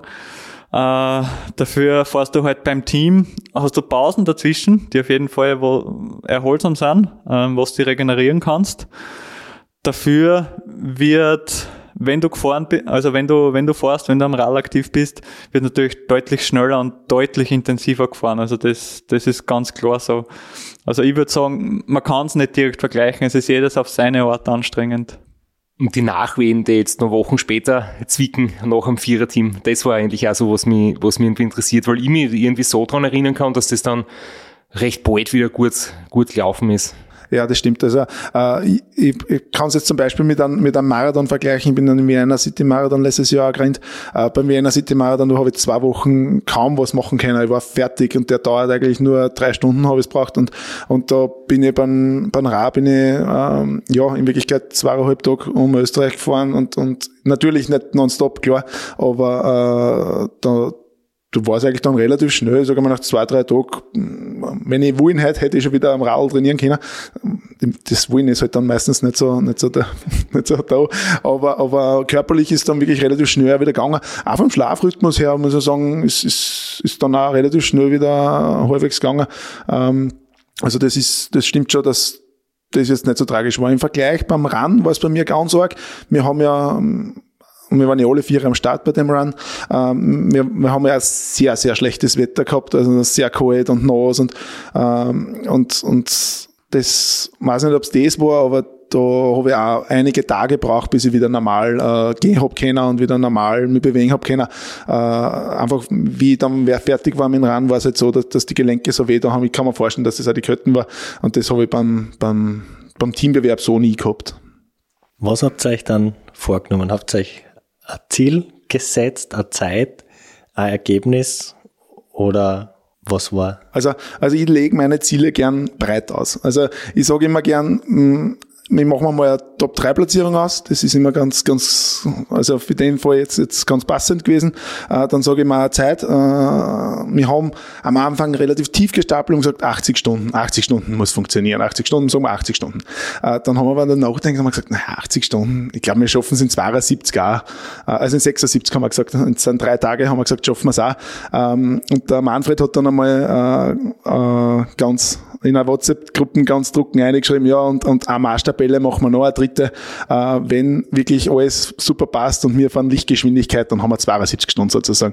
Äh, das war aber kein Ziel, also das war, wenn dann schon ein, ein absolutes Traumziel, ja, äh, aber unsere Ziele waren wieder unter drei Tage, wie im Viererteam, da haben wir das Gefühl gehabt, wir sind gut in Form, das konnte funktionieren, und Top drei, äh, wir haben auch das Gefühl gehabt, dass jetzt das auch wieder möglich wäre, ja. Der Flo wirft gerade einen prüfenden Blick auf den Rechenschieber, weil du jetzt gesagt hast, sechsundsiebzig Stunden sind drei Tage und ihr wollt jetzt vielleicht auch zweiundsiebzig Stunden anpeilen. Jetzt muss ich einwerfen, das zweiundsiebzig Stunden sind drei Tage. Also war jetzt dann euer Ziel zwei Tage zwanzig oder drei Tage zu unterbieten, im besten Fall. Jetzt traue ich mir gar nichts mehr sagen, jetzt hat mich, jetzt hat mich in Verlegenheit gebracht. Nein, ich muss auch sagen, jetzt bin ich ja schon vier Stunden nach Graz gefahren, ich bin ja schon ein bisschen dehydriert. Vielleicht der Manfred einspringt. Ja, dann sage ich da, wie tatsächlich das Ziel war. Also ähm, die erste Ansage von Alfred und von mir war wirklich die achtzig Stunden sozusagen als Minimalziel, wenn es nicht allzu gut läuft. Da haben wir gesagt, das sollte auf jeden Fall möglich sein. Das heißt, da haben wir tatsächlich dann ausgegeben, statt in achtzig Tagen um die Welt, haben wir gesagt, in achtzig Stunden um Österreich. Und äh, wo wir uns dann abgeredet haben, haben wir gesagt, es wird normalerweise, wenn alles okay läuft, soll es schon schneller gehen. Aber unter drei Tagen, da muss es wirklich perfekt laufen. Das heißt, das waren dann sozusagen unsere, also die achtzig Stunden das Minimalziel und die, die zweiundsiebzig Stunden, also die drei Tage sozusagen wirklich als Idealziel, wenn alles perfekt läuft, und dazwischen drin haben wir noch eben eine Maßtabelle erstellt für sechsundsiebzig Stunden. Genau. Und auf diese drei Zielzeiten sozusagen haben wir auch unsere Betreuerwechsel ähm, abgestimmt. Und dann war es tatsächlich so, dass wir von Anfang an gut unterwegs waren, nämlich so gut, dass wir von Beginn an äh, schneller waren als die geplante äh, Zielzeit auf die zweiundsiebzig Stunden und dass wir beim ersten Betreuerwechsel in Freistadt äh, schon über eine halbe Stunde Vorsprung gehabt haben und da die, die Betreuercrew, die für die Nachtschicht dann im Einsatz war, tatsächlich fast zu spät gekommen ist. Ja, ich würde sagen, wir huchen uns jetzt einmal kurz an, wie es euch gegangen ist beim Start in Sankt Georgen, beim Interview mit Michi Nussbaumer. Und der andere ist leider ähm, aus privaten Gründen nicht so viel zum Trainieren gekommen dieses Jahr. Jetzt sind wir nur mehr zu zweit überfliegen. Und da haben wir gesagt, ja, es gibt den Zahnbewerb auch, dann müssen wir halt den machen. Es sagen ja viele, dass Zweier- oder Vierer, also der Aufwand, den man betreiben muss zum Vierer, das steigt dann exponentiell an. Also beim Zweier sind es halt zwei Autos, dann sind es wahrscheinlich drei, vier Autos. Ist es wirklich so, so krass der Unterschied zwischen Zweier und Vierer? Also ich hätte gern, dass der Aufwand weniger gewesen war, kann ich absolut nicht unterstreichen. Wir haben einen riesen Aufwand gehabt. Vielleicht haben wir es auch ein bisschen professioneller betrieben, weil wir schon wissen, wie es geht. Aber der Aufwand war enorm im Vorhinein. Also ganz so kann ich das nicht unterstreichen. Ihr wisst ja vor allem jetzt äh, die Charakteristik vom Rennen. Wie geht es an? Was ist die Taktik, wenn man jetzt vom äh, Vierer aufs Zweier runterbricht? Äh, ja, die Taktik ist dieselbe, nur dass wir halt äh, nicht mehr schlafen, äh, also keine großen Pausen mehr machen. Und ja, von Anfang an ein schön zügiges, großes, äh, hohes Tempo fahren und dann sieht man, wie es sich entwickelt und nach ein, zwei Tagen weiß man mehr. Und wir werden das Ganze am Live-Tracker mitverfolgen. Es sind die letzten sechs Sekunden für die nächsten beiden Herren. Team Bike und Bucklige Welt, Alfred Schabauer und Manfred Zöger. Somit das Rennen eröffnet. Gratulation, dass ihr wieder bei uns steht im Zweier. Die Zweitplatzierten aus dem letzten Jahr vom Vierer. Diesmal im Zweierteam. Dann wären wir eigentlich eh schon bei meiner nächsten Frage. Wie war jetzt dann die Schlaftaktik? Wie habt ihr euch das Rennen aufgeteilt? Ja, also grundsätzlich wollten wir jeder einen größeren, eine größere Schlafpause machen, äh, über ungefähr eineinhalb Stunden. Äh, das war, würde ich mal sagen, Lesachtal ungefähr geplant. Ähm, Aber natürlich auch ein bisschen variabel, je nachdem, wie es uns da geht gerade. Und sonst halt die Power-Naps über zehn Minuten, äh, währenddessen der andere fährt. Äh, das mit der Schlafplanung äh, hat aber also gar nicht funktioniert. Ähm, mir hat's das erste Mal äh, am Geschriebenstein, also äh, mitten im Burgenland schon, schon übermannt und ich war komplett erledigt. Ähm, das sind wir ja, keine vierundzwanzig Stunden gefahren. Und, und da hat schon ein Betreuer zu mir gesagt, also zu mir persönlich nicht, aber dann, äh, wie wir nachher geredet haben über das Rennen, hat er dann gesagt, na, er hätte, wie er mir angeschaut hat, hätte er geglaubt, dass ich nicht mehr aufs Radl steigen kann, geschweige denn noch durch Burgenland fahren und schon gar nicht bis nach äh, Sankt Georgen ins Ziel. Und, und, und das war eigentlich, ja, wie gesagt, noch keine vierundzwanzig Stunden. Und da habe ich dann schon, da hat mir der Betreuer dann schon gesagt, na, probier mal in Güssing das erste Mal, äh, einmal eine Länge und einmal schauen. Äh, aber das hat dann überhaupt nicht funktioniert. Also da war ich dann überhaupt nicht müde und, und, und bin gar nicht eingeschlafen. Und, und das war dann auch schnell wieder abgehackt und habe gesagt, na, fahren wir wieder weiter. Und Manfred, ich glaube, du hast das in Lesachtal probiert, gell? Genau, ja. Also ich habe davor schon im Auto, wenn du im Einsatz warst, so kurze Powernaps gemacht. Jetzt gar nicht bewusst, aber ich habe einfach eingeschlafen, weil es summiert war. Und im Lesachtal haben wir dann gedacht, versuche ich eine längere Pause zu machen. Also wollen wir tatsächlich, ähm, wollen wir mit dem Begleitfahrzeug stehen bleiben und ich in unserer Bettkonstruktion sozusagen nach oben kraxel und mich dort hinlege. Äh, im Nachhinein gesehen hätte ich aber vielleicht noch ein bisschen damit warten sollen, weil das war am, am Nachmittag, am späteren Nachmittag und es war an dem Tag extrem heiß. Und ich habe gar nicht schlafen können. Also ich habe mich reingelegt und ich habe überhaupt ja keine keine Chance, dass ich irgendwie eingeschlafen hätte. Das heißt, ich bin nach ein paar Minuten wieder da runtergerollt und habe zu den Betreuer gesagt, ja, fahren wir wieder weiter, weil schlafen geht nicht. Aber die Pause war zumindest trotzdem so so ähm, so erholend, dass es danach wieder trotzdem wieder deutlich besser gegangen ist, obwohl ich nichts geschlafen habe. Jetzt kaufst extra einen Bergfahrer ein. Und dann lasst den nicht durchs Lesachtal fahren. Da ist ja was schiefgelaufen in der Planung. Also absolut. Also ich bin das Lesachtal gefahren und habe geflucht. Ehrlich. Also meine Betreuer, wir sollten wir jetzt da haben, die, die, die haben, die haben, die haben mich ausgelacht. Ich habe gesagt, wer baut solche Straßen bitte? Ich habe wirklich geflucht. Das war für mich das Unfahrbarste, was, was, was auf der, auf der Strecke da war. Es, es, es, ich, ich mag gerne eine Abfahrt, das, das, das ist super, das liebe ich, wenn ich eine Abfahrt habe, weil ich mit Schwung die nächste Kurven fahren kann und den nächsten Ausstieg eine super. Aber das ist ja nur verwinkelt und, und nau und, und eng und, und steil und na, das war, das war gar nichts für mich und das habe ich auch nicht so, ist ja immerhin ein Tal, ne? Also das kann ja nicht, das soll ja schon sein. Ähm, na, das war gar nichts für mich. Aber ja, muss man mal durch, als Nicht-Bergfahrer. Ähm, Ähm, zurück zur Schlafpause, muss ich sagen, habe ich dann... Es wird, glaube ich, wesentlich leichter sein im Kopf, oder wenn es Lesachberg, Lesachpass oder Lesach äh, Höhe Schlucht. Oder sowas heißt, Lesachschlucht, ja. Aber Lesachtal ist so irreführend. Jedes Mal, mir geht's ganz gleich, es ist absolut die Hölle, da durchzufahren. Ja, wobei es wunderschön ist. Also ich hab's, ich hab's dann optisch, habe ich es echt eh genossen, aber meine Betreuer, die, die haben einen Spaß gehabt. Die haben, die haben, die haben meine Kommentare, äh, ich weiß nicht, ob sie es aufgenommen haben, aber die haben die sehr, sehr... Äh, sehr gerne angenommen und gelächelt drüber. Warum haben wir das nicht als Einspieler gekriegt von dir? Du würdest wahrscheinlich piepen die ganze Zeit, oder? Es kann gut sein, dass das jetzt nicht unbedingt dann jugendfrei ist.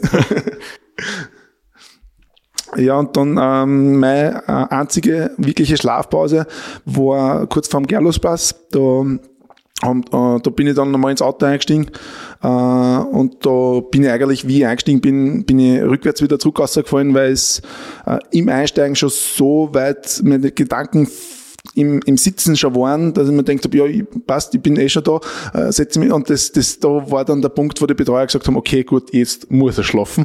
Ähm, ist aber dann auch nicht so einfach, weil wenn er jetzt schlafen muss, dann ist der Manfred eben gerade auf, auf der Strecke und der kann jetzt auch nicht, ohne dass er es vorher weiß, einfach einmal eineinhalb Stunden, zwei Stunden rauffahren. Ähm, also haben sie zu mir gesagt, äh, jetzt äh, fahr noch einmal, äh, dann sagen wir Manfred Bescheid, mh, und dann darfst du schlafen.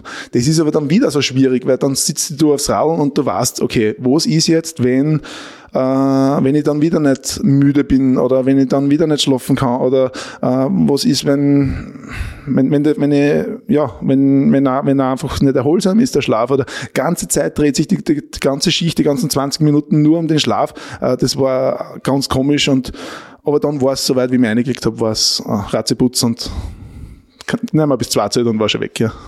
Wie lang kommt dir das dann vor, wenn du ausnahmsweise statt zwanzig Minuten plötzlich eineinhalb Stunden oder so ähnlich fahren musst? Fühlt sich dann wie eine Ewigkeit an, oder? Wo normalerweise, wenn du im Kopf eingestellt bist auf Langstrecken, ist das trotzdem ganz kurz, eineinhalb Stunden. Ja, also zum Glück haben wir uns das äh, vorher so abgesprochen gehabt, dass wir so eine, eine Schlafpause äh, nicht quasi aus dem Blauen heraus einlegen, sondern dass wir wirklich dem anderen vorher Bescheid sagen. Das heißt, der Alfred hat mir wirklich, oder die, die Betreuer haben mir wirklich dann gesagt, äh, der Alfred fährt jetzt noch einmal zwanzig Minuten und dann macht er die Schlafpause und dann musst du länger fahren, eineinhalb bis zwei Stunden. Das heißt, ich habe mich wirklich vorher schon einstellen können drauf.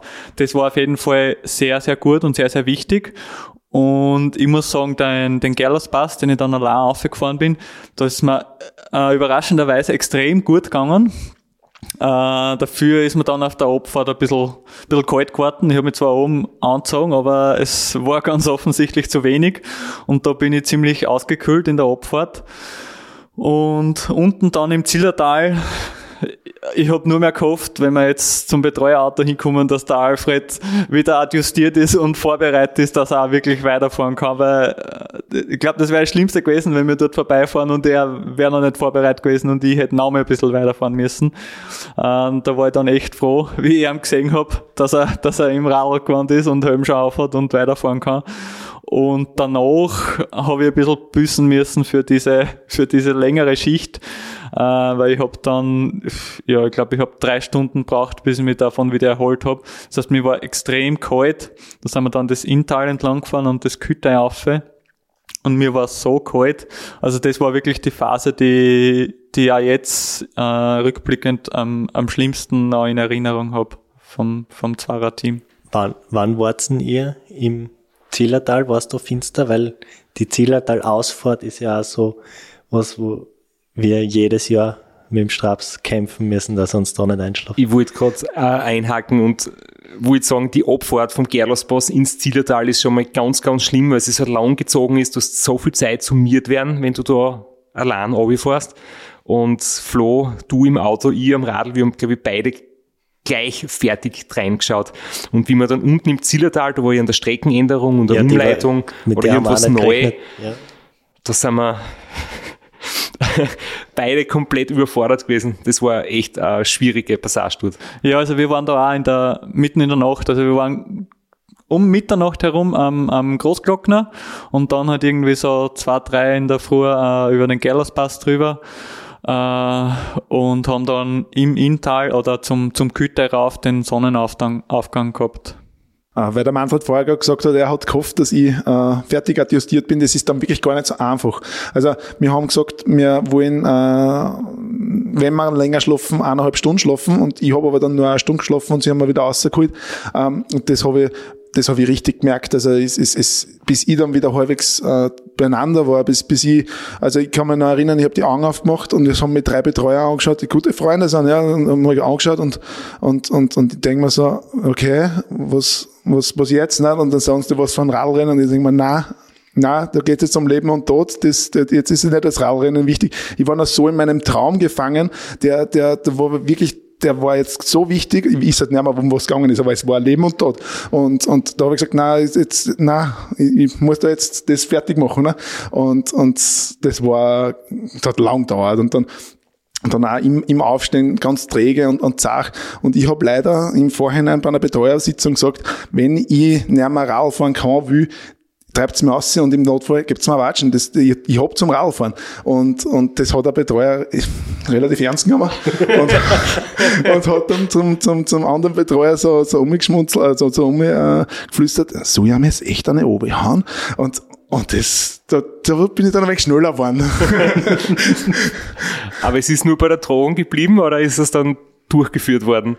Es ist eher ganz ein Lieber. Okay. Aber nein, es, es war dann nur eine Drohung. Aber man hat dann schon gemerkt, also ich bin dann wirklich ein bisschen schneller geworden, weil es hat mich auch wieder an das erinnert, was ich einer eigentlich sagen wollte.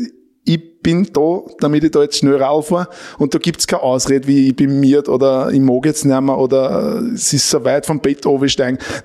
Ich bin da zum Rauffahren und das ist mein Job und das habe ich jetzt zu tun, weil es nehmen sie achtzehn, neunzehn Betreuer Zeit, dann mich da betreuen, wenn ich rund um Österreich fahre, dann habe ich ja meinen Job zum, zum, zum machen und das, an das haben wir dann wieder erinnert und dann geht's wieder ein bisschen schneller. Das ist nämlich der ganz wichtige Faktor. Nicht du bist da zum Radlfahren, sondern es sind alle deine Leute, die betreuen da, damit du Radl fährst.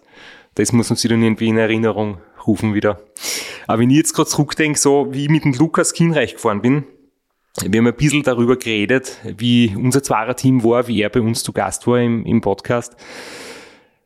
Das Schlafen war wirklich ganz speziell, weil ich habe immer nur das Gefühl gehabt, in den zwanzig Minuten Pause, wo der Lukas am Radl gesessen ist, bin ich eingestiegen, habe eine Kleinigkeit gegessen und bin sofort eingedöst. Ich glaube, drei, vier Minuten später sind mir die Augen zugefallen und dann hast du wahrscheinlich acht Minuten Zeit, dass du so leicht dahin äh, döst. Dann wirst du aufwecken, musst dich fertig machen. Und ich habe permanent nur das Gefühl gehabt, ich möchte mich endlich einmal ein bisschen ausschlafen. Das war wie, wenn du in der Früh nicht aus dem Bett kommst, du drückst beim Wecker auf fünf Minuten noch, fünf Minuten noch, nochmal fünf Minuten. Ungefähr so war es bei mir. Ich habe mir gedacht, okay, jetzt fahre ich halt nur einmal diese depperten zwanzig Minuten und dann kann ich mich endlich wieder hinlegen. Und das halt siebzig Mal hintereinander, der gleiche Gedankengang. Einmal kurz zwanzig Minuten Radl fahren und dann kann ich mich endlich wieder hinlegen. Also es war für mich so arg, dass ich in jeder von den ganz kurzen Pausen zum Schlafen gekommen bin. Das, weiß nicht, wie das bei euch war, oder ob ihr Phasen gehabt, wo ihr quasi durchgehend munter wart und das mitverfolgt habt, wie es beim anderen gelaufen ist, oder ist jeder in seiner Pausenzeit sofort in den Schlaf gefallen? Also bei mir war es ganz klar so, dass ich nicht in jeder Pause äh, geschlafen habe und auch nicht schlafen wollte unbedingt und sicher auch nicht in jeder Pause schlafen hätte können.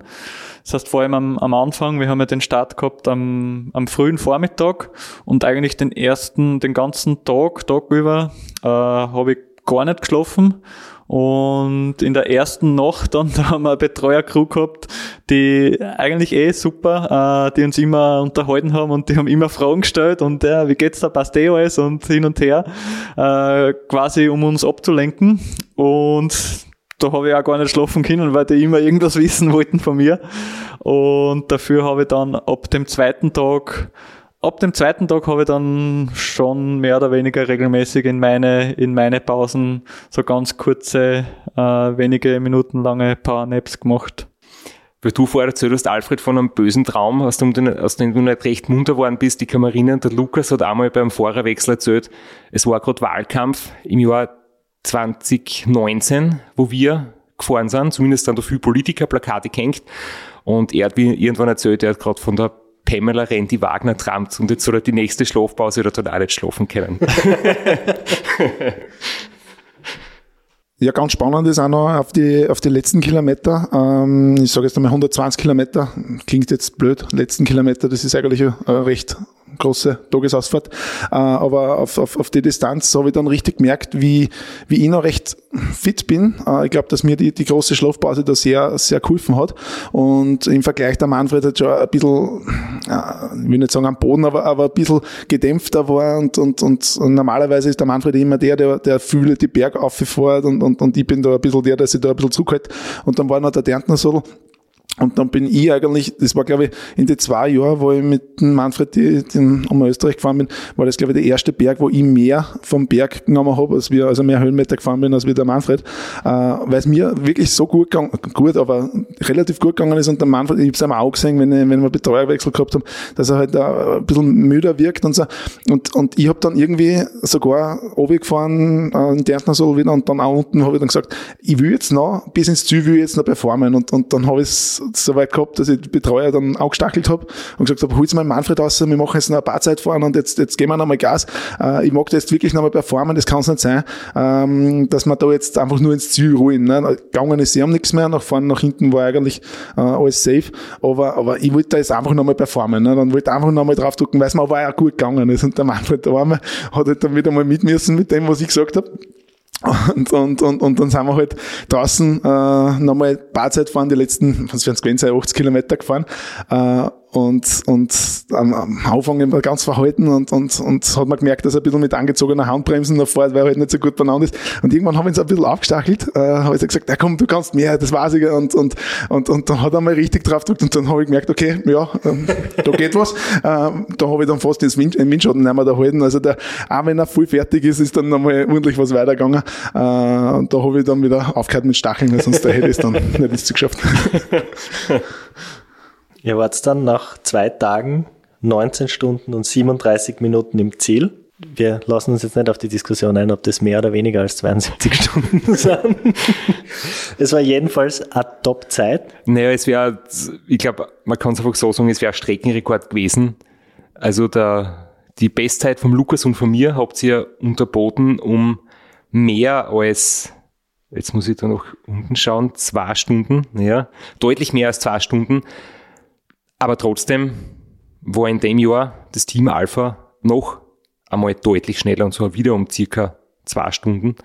Und das ist im Prinzip sowas von krass im positiven Sinne, wie man so schnell fahren kann, weil ich habe so eine super Zeit hingekriegt und ähm, das Team Alpha halt noch einmal ein bisschen schneller.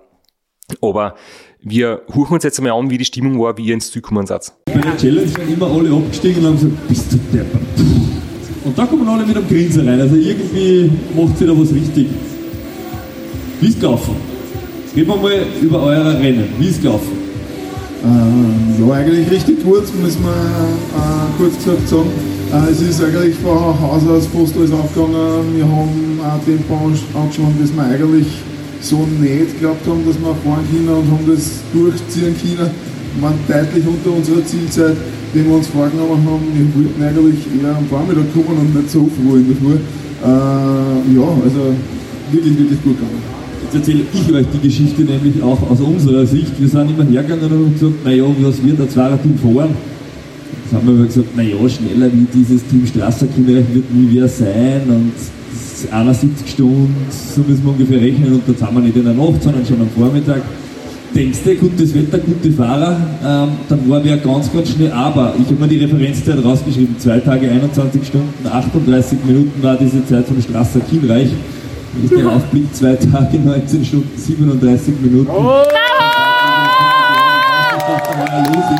ihr auf der Strecke oder auf der Strecke gemacht habt, zwei Teams schneller und auch hier schneller, auch wenn da schon wer da ist.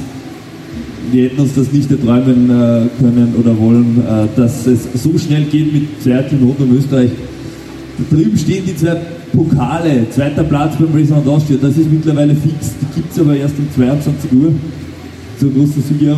Da ist dann nur ein bisschen mehr los. Ich bin ja eh schon verwundert, dass so viel los ist an einem Tag, wo man glaubt, wir haben überhaupt keine Ziele im Lauf. Also von dem her. Was war denn das bitte für eine Uhrzeit, wo ihr da angekommen seid? War das mitten in der Nacht, oder? So frühen Morgenstunden?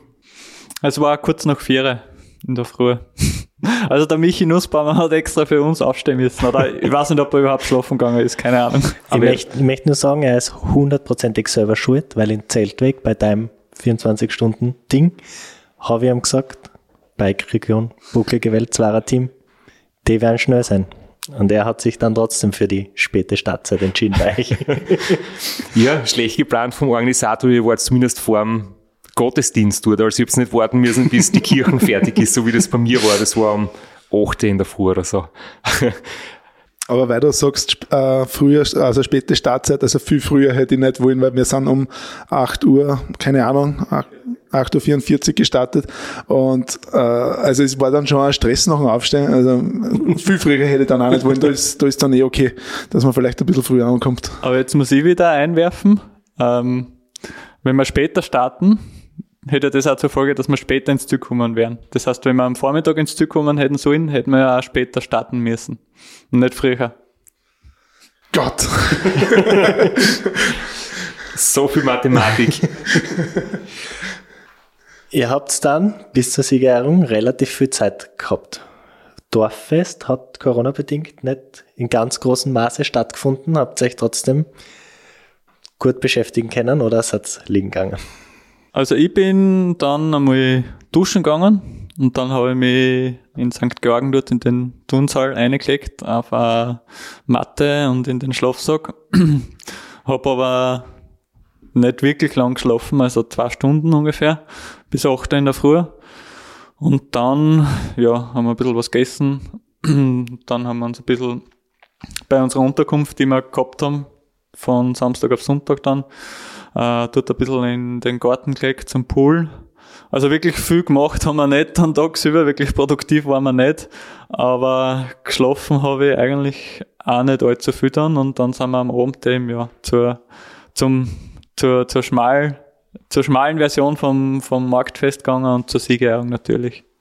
Jetzt ähm, sage ich in aller Bescheidenheit, dass der Lukas Kienreich und ich nicht unbedingt die Schwächsten waren, die das Zwarer-Team beim Rad bisher gefahren sind. Jetzt habt ihr zwei Stunden von unserer Zeit uns abgenommen und ihr habt ja selber gesagt, das habt ihr eigentlich im, im Idealfall gar nicht damit gerechnet, sondern ihr wart ja quasi unter drei Tage, wenn alles perfekt läuft. Jetzt wart ihr unter zwei Tage zwanzig. Ähm, was waren denn, glaubst du, die Gründe, dass es so gut gerannt ist? Ähm, kann man das irgendwie analysieren oder war es einfach von vornherein gut eingefunden, dann bist du von der ersten Zwischenzeit irgendwie schneller als geglaubt und dann verleitest du die zusätzlich positive Moral und das Ganze kommt so ins Laufen oder kannst du sagen, was die Gründe waren? Ja, also ganz offensichtlich sind wir zwar doch auch keine ganz kompletten Vollwappler und können auch, können auch ein bisschen Radl fahren, äh, aber man muss natürlich ähm, fairerweise dazu sagen, dass Punkt eins in Oberösterreich äh, doch eine recht weiträumige Umleitung war, wo die Strecken ein paar Kilometer kürzer war vor der Donaubrücke. Es waren zwar dadurch auch ein paar Höhenmeter mehr, aber in Summe denke ich trotzdem, dass es da äh, durch das schon mal ein paar Minuten schneller war. Sicher keine zwei Stunden, aber doch ein paar Minuten. Und Punkt zwei, was, was sicher auch uns in die Karten gespielt hat, dass da im Jahr zwanzig einundzwanzig das Wetter einfach nahezu perfekt war. Also du sagst das ja selber, ähm, perfekt, perfekt geht nicht, aber wir haben keinen einzigen Regentropfen gehabt. Äh, es war tagsüber teilweise ein bisschen heiß oder ein bisschen zu heiß, ein bisschen zu viel des Guten, was die Temperaturen betrifft, aber trotzdem nahezu, nahezu perfekt, würde ich sagen. Also das sind sicher zwei Punkte, die da ein bisschen mitgespielt haben, warum so eine gute und schnelle Zeit möglich war. Gerade in die Abfahrten ist, glaube ich, der Regen wirklich ein, ein Faktor, wenn es bergab mit ja, Nassebremsen, auch wenn man Scheibenbremsen jetzt mittlerweile hat, aber du musst langsam in die Kurven fahren, du kühlst komplett aus. In der Ebene ist der Regen gar nicht so das Problem, aber in den Abfahrten definitiv. Und es waren ja in dem Jahr die Solosieger alle sehr gut in der Zeit. So hat es viele gegeben unter vier Tagen. Und ich glaube auch, das Vierer-Team hat einen Streckenrekord aufgestellt, wenn ich mich nicht täusche. Mhm. Und habt ihr eine Idee, wie Team Alpha nochmal zwei Stunden fünfundvierzig Minuten schneller war als ihr? Also das kann man jetzt auch nicht mehr aufs Wetter schieben. Und ihr seid super gefahren, aber wie, wie gut kann man da eigentlich noch fahren? Das ist ja schon unglaublich. Ja, es ist, es ist wirklich imposant gewesen. Also wir haben gewusst, wie wir am Start waren, dass wir gut beieinander waren. Wir haben wirklich unser, unsere Aufgaben gemacht, das habe ich vorher gesagt. Und, und dann war es aber auch recht überraschend für uns, wie wir nach hundert Kilometern noch von hinten schon gesehen haben, ui, da kommt wer. Ähm, und dann haben wir eine Zeit lang gekämpft, ähm, das hat ein paar Stunden gedauert, wo man immer wieder geschaut hat, dass man in, in, in dass man es in Sichtweite hat und, und immer wieder schaut, dass sie uns nicht aus den, aus den, dass wir es nicht aus den Augen verlieren, dass wir immer einen Anhaltspunkt haben. Und das war dann auch immer schwierig, gerade für mich, da, da kommst du raus, ähm, und ich mag jetzt nicht der sein, der den, das Team weglässt, und dadurch hat der Manfred dann keinen Anhaltspunkt mehr, und deswegen äh, kann er dann nicht mehr seine Leistung abrufen, sondern wenn er sieht, dann, dann, dann beißt er sich ja zu, dann verliert er es nicht. Das war mir klar. Und dann war es aber so, dass man in einer Abfahrt äh, die Team Alpha definitiv kennt hat, die sind von der Gegend. Ähm, und in einer Abfahrt äh, habe ich dann einfach keinen Funkspruch mehr gehört, weil so der, der Wind eine Pfiffen hat in die Ohren. Äh, und da bin ich geradeaus weitergefahren, wo ein Rechts, äh, Rechtsabzweiger war. Äh, und das hat uns dann eigentlich, also mir dann in, in dem Fall dann das Knack gebrochen, dass ich es dann nicht mehr gesehen habe. Aber allein wie ich da jede zwanzig Minuten immer wieder gekämpft habe, dass ich die im Auge behalte, da habe ich schon gemerkt, boah, das ist einfach, da sind noch ein paar Watt mehr dahinter, und das, das, das kann ich halt einfach nicht leisten. Auch wenn es da nur eine bittere Pille zu schlucken war, dass es jetzt so krass scheinbar ist, äh, war, war da schon klar, okay, die haben richtig was drauf, und das, das wird richtig schnell. Äh, dass wir dann trotzdem so schnell sind, haben wir zu dem Zeitpunkt natürlich noch nicht gewusst, aber da haben wir gewusst, okay, gut, da, da, da ist, wahrscheinlich kennen wir nicht an. Unsere Betreuer haben uns dann auch nicht viel was gesagt, die wollten uns dann auch nicht demoralisieren, weil jedes Mal, wenn du hörst, ja, die waren schon wieder äh, zwei Minuten schneller und dort schon wieder eine Minute schneller und da sind wir wieder fünf Minuten aufgegangen. Das wüsste das Fahrer dann nicht hören, das haben uns da die Betreuer dann gar nicht gesagt, von dem her haben wir dann gar nicht gewusst, wie es dann wirklich im Rennen steht, und hab dann auch erst später, wie ich die Ergebnislisten durchbladelt habe, äh, gesehen, wie weit da wirklich der Vorsprung ist. Wobei Team Alpha dann zu unseren Betreuer dann im Gespräch nachher auch gesagt hat, sie sind auch so schnell gefahren, weil wir so draufgedruckt haben und weil wir es so unter Druck gesetzt haben. Äh, wenn man den, Anst- den, den Abstand anschaut, dann, dann denke ich mir immer, okay, wo haben wir da jetzt unter Druck gesetzt? Aber, aber anscheinend äh, dürfte man da auch ein bisschen einen Beitrag dafür gegeben haben, dass dass, dass noch schneller gefahren sind, äh, als was vielleicht ohne uns gefahren waren. Äh, weiß man nicht, aber sie haben es halt dann so unsere, für, für, unsere, äh, für, für unser gutes Gewissen so gesagt. Dann müsst ihr jetzt einmal beim Race Across America starten, weil ich glaube, du brauchst Team Alpha auch einmal eine gescheite Konkurrenz, der noch ordentlich einhatzt, weil das haben sie zwanzig neunzehn gewonnen, wie uns der Sebastian letztes Mal erzählt hat, und deswegen haben sie sicher schon viel Erfahrung gehabt, auf das sie zurückgreifen können. Das hat man, das hat man definitiv gesehen. Und auch wieder, wie es, es, es das Jahr davor schon im Viererteam war, haben wir, wenn wir überholt worden sind oder auch später, äh, haben wir einfach gemerkt, dass, dass die Strecken äh, im Kopf total sitzt. Da, da ist jeder Wechsel penibelst geplant, und, und, und das haben wir halt, wie gesagt, auch schon im Viererteam äh, nicht, nicht so machen können. Äh, und das macht auch wieder eine Kleinigkeit aus. Wie gesagt, wir auch schon im Viererteam. Es, es ist sicher nicht nur die organisatorische, die waren definitiv stärker und haben es auch mit, der, mit dem Abstand wahrscheinlich durchaus verdient. Mit meiner nächsten Frage schlage ich wieder einen Bogen ganz zum Anfang. Wir haben über Manfred sein, seine Randteilnahme gesprochen, aber wir haben noch nicht über Alfred seine Randteilnahme gesprochen. Ihr wart ja beide in dem Jahr am Start. War das auch ein bisschen als Vorbereitung gedacht wahrscheinlich? Ja, war bei mir definitiv als Vorbereitung gedacht. Das war mein erstes Ultrarennen als Veganer. Von dem her habe ich dann geschaut, wie mache ich mit der Flüssignahrung, wie funktioniert das bei mir, wie vertrage ich das. Und auch mit dem Setup habe ich dann nochmal ein bisschen mehr gespielt, weil ich dann gewusst habe, beim Rahr im Zweierteam habe ich nicht die Pausen, und ich muss, wenn ich am Zeitfahrer fahre, muss ich die Belastung aushalten, was im Viererteam definitiv leichter war, weil das genickt dann auch die, die tiefe Zeitfahrposition, die ich normalerweise am Zeitfahrer drauf habe, äh, aushalt. Aber dann beim Run und beim Run im Zwarer-Team wäre das keine so gute Idee gewesen. Und du bist dann auch in die Top zehn gefahren, hast mich ganz spät erst überholt. Erst im Ispertal Genau, da habe ich die dann, äh, aber da habe ich, habe ich, habe ich die dann neben der Strecke stehen gesehen, habe mir gedacht, ist er das jetzt, ist das nicht, war ich mir nicht sicher, bis ich dann mein Rad gewechselt habe aufs Bergrad und dann, dann hat er mich schon wieder eingeholt gehabt. Dann haben wir ein paar Kilometer miteinander äh, verbracht oder ein paar Minuten und haben, und haben ein bisschen nett geplaudert. Genau. Ja, ähm, ich habe die, also ich habe eigentlich, habe ich die Kaschitzer Methode angewandt, muss man sagen. Äh, ich bin sehr, sehr schnell gefahren äh, dem, am, am Anfang. Äh, ich habe wirklich meine Qualitäten, die ich vielleicht eher unter einem Zeitfahrrad äh, sehe, wollte ich unbedingt ausspielen. Und ich habe auch so für mich das Ziel gehabt, ah, bis Neustadt will ich brillieren. Äh, Mila Neustadt ist bei uns relativ nahe und, und, und das war für mich so ein Punkt und das war im Kopf bei mir drin und das war wahrscheinlich auch ein Fehler, weil ab dem Zeitpunkt war, ist der Mann mit dem Hammer gekommen und es war dann richtig, richtig hart. Ähm, also, wie, also wie wenn ein Schalter umgelegt war, bis Neustadt ist gegangen, wie, wie auf Schienen und, und, und ganz verlang. Und, und auf einmal war es wirklich hart und, und ich hab dann schon da Probleme gekriegt. Ich glaube, dass das einfach immer mein mentales Problem war, dass ich mir da einfach das falsche Ziel gesetzt habe. Und ja, war aber dann auch okay. Also ich bin, glaube ich, da irgendwo war ich dann einmal Dritter sogar bei einer, bei einer Zeitstation äh, am Anfang und da, das hat mich schon sehr motiviert. Und da geht's dahin. Und na, dann war ich aber dann trotzdem, irgendwann fängt man sich dann auch wieder, wenn man mal so ein Tief hat, dann hat dann, der Manfred hat mich dann relativ spät erst überholt, dann habe ich die ganze Nacht, habe ich dann gewartet, bis er endlich kommt und wann kommt er endlich und wann kommt er endlich, will ich einmal trotschen, ne?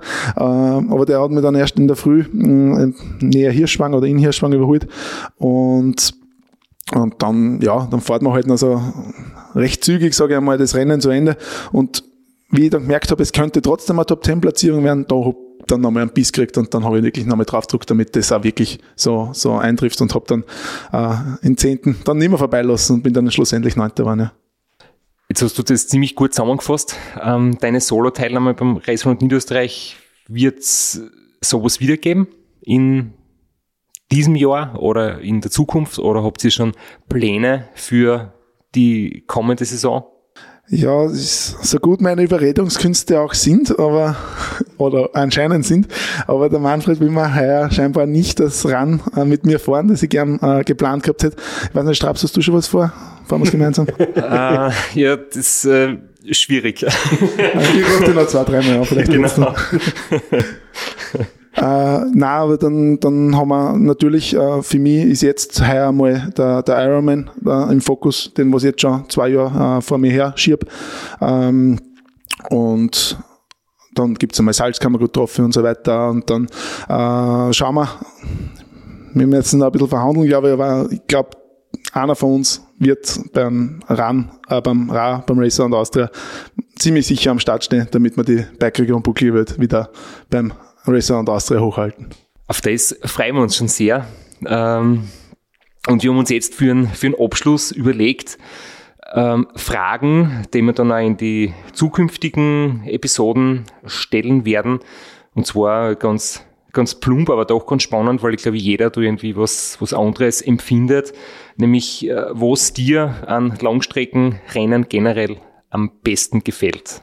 Also was für mich den, den Reiz ausmacht, ist einerseits die, die Kombination aus körperlicher Anstrengung und zugleich auch mentaler Anstrengung, mentaler Herausforderung.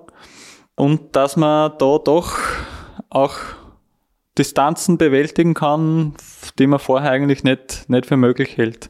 Also ich habe mir, was jetzt unsere Zweier-Teilnahme betrifft, ich habe mir im Vorfeld nicht wirklich vorstellen können, wie das gehen soll, da quasi drei Tage lang ohne wirklich Schlaf Äh, einerseits wach zu bleiben und dabei dann auch noch körperlich aktiv zu sein am Radl. Ähm, ich weiß auch jetzt im Nachhinein nicht wirklich, wie das gegangen ist, aber es ist gegangen und das ist, äh, ja, das ist eine der Erfahrungen, die, die ich daraus mitnehme. Und was ein ganz spezieller Reiz ist, äh, gerade was jetzt das Rad betrifft, ist die unglaublich schöne Landschaft, die wir in Österreich haben. Also wir haben auch da, wo wir unsere Betreuer rekrutiert haben, wir haben da gesagt, wir haben ihnen versprochen, wenn sie mitfahren, sie werden auf jeden Fall Landschaften und Orte und Ecken von Österreich sehen, die sie vorher noch nie gesehen haben. Und das das trifft auf jeden Fall zu. Also ich war auch äh, an Orten, die ich vorher noch nicht kennt habe, die ich noch nie gesehen habe. Und Österreich ist unglaublich vielfältig und einfach auch echt ein wunderschönes Land. Und das macht beim R A A schon einen, einen ganz einen besonderen Reiz. Vor allem das Lesachtal. Herrlich. Was, was, was ich noch da anmerken will, also ich bin da voll dabei, das, das, das, das spiegelt komplett meine, meine Einstellung auch wieder, ähm, sich selber das zu beweisen, dass das geht und auch anderen, die vielleicht da sich nicht vorstellen können, dass das funktioniert, denen das zu beweisen, ist schon, schon ganz, ganz interessant.